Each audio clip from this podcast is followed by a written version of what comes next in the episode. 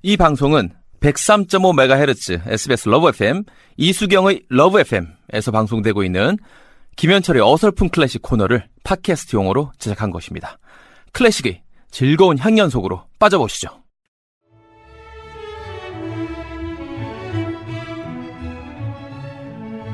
개그맨 김현철의 어설픈 클래식 어클 정말 장수 코너 횟수로 벌써 십 년째 함께합니다. 아, 어서 오세요.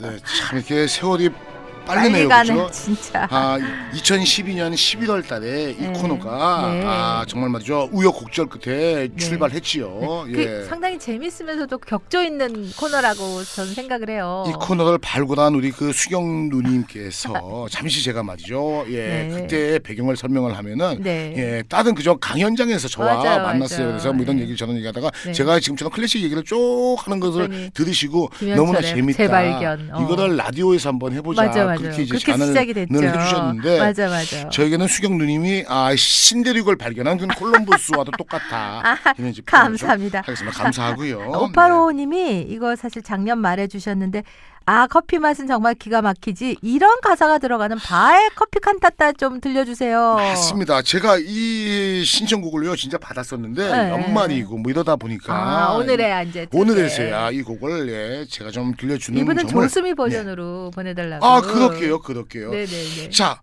우리가 말이죠 시중에 가보면요 예, 커피 음료 이름이 있어요. 네. 그렇지 않습니까? 근데 이제 뭐 칸타타인데 네. 이걸 이제 예, 정확히 설명을 안 해주면 네. 커피 음료로만 알고 있어요. 커피 음료 제목이 된 게 바로 말이죠 바흐의 칸타타라는 곡이 있습니다. 네. 칸타타는 무엇인가? 네, 네, 네, 네. 아 바로 그 시대에 유행했던 세속적인 혹은 종교적인 성악곡을 칸타타라고 생각을 하시면 된다는 겁니다. 이탈리아의 깐타레 노래하다에서 유래됐대요. 맞습니다. 바로크 시대 성악곡 형식.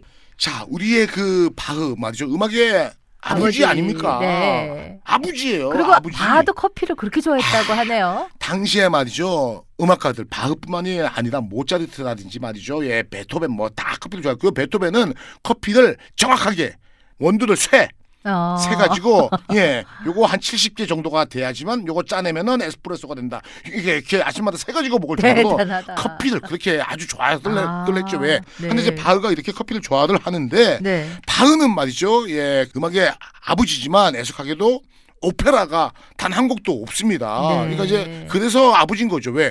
그 대신 종교 음악이라든지. 음악의 체계화를 잡아줬기 때문에 우리는 이제 음악의 아버지라고 하는데 네. 당시에 유행했던 오페라들 작곡을 안 씁니다. 한데 이 그 바흐의 칸타타는요 어떻게 보면은 세미 오페라라고 생각을 하시면 되고요. 혁신적인 사고방식이 있다 이겁니다. 왜 그러냐 당시에 말이죠 커피들이 많이 팔리다가 보니까 오늘날 카페처럼 라이프치히라는 도시에 커피 하우스가 막 생겼어요. 네. 그 중에 한 곳이 이제 바흐 지인이 하나 봐요. 네. 그러니까 이제 우리도 우리 지인이 어떠한 가게를 오픈하면은 오픈 행사를 가서 해주잖아요. 해주죠, 해주죠. 마이크를 잡고 네, 네. 그죠 해주는데 네. 바우도 아는 지인이 아... 커피 하우스를 오픈한 거예요. 아... 그러니까 이제 어 이제 바우한테 행사 섭외를 했겠죠. 네, 그랬더니 네. 바우가 잘 그런데 안 다니는 분인데 네. 이쪽은 이쪽은 해줬어요. 네, 네. 근데 여기에 이제 쉽게 말해서 예, 작은 말이죠. 예, 커피에 관한 연극과 음악이 있는 거를 준비를 한 겁니다. 네. 그 중에 이제 이 곡인데 해설이 있어요. 네. 아, 아, 조용히 하세요. 잡담 그만하세요.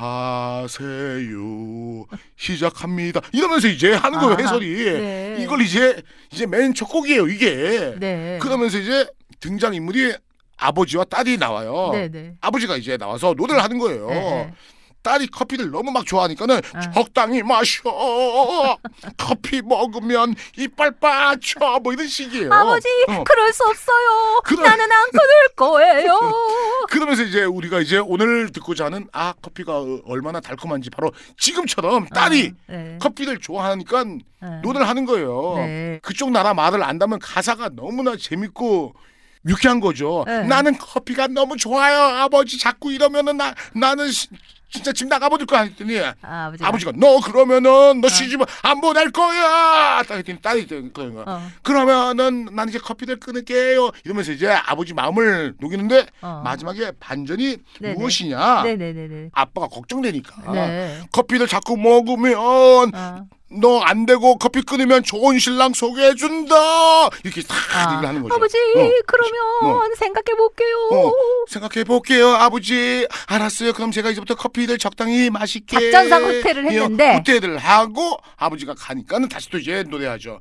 아 그러면 커피를 좋아하는 신랑을 만나면 되지 뭐 이러면서 재미나게 말이죠 페이소스가 네. 있는데 네. 그만큼 당시에 커피가 어느 정도 말이죠 사람들이 좋아했는지 또 그리고 이례적으로 우리가 생각하는 근엄한 네. 아, 또 그리고 말이죠 음악적인 그 체계 음악성이 엄격하고 정식 음악을 말이죠 대입시킨 바흐가 이렇게 재미난 곡을 네. 곡을 작곡을 했다는 것이 네. 또 그리고 작은 오페라용으로 이렇게 작곡을 했다는 것이 재밌고 또 그리고 오늘 나는 커피 한 잔씩 하면서 일하잖아요. 네. 그렇기 때문에 상당히 많이죠. 들으면서 커피를 또 어우, 음미하시면 좋은 곡이 아닐까 생각을 네. 합니다. 바흐의 커피 칸타타 조수미 음성으로 듣겠습니다. 감사합니다. 고맙습니다.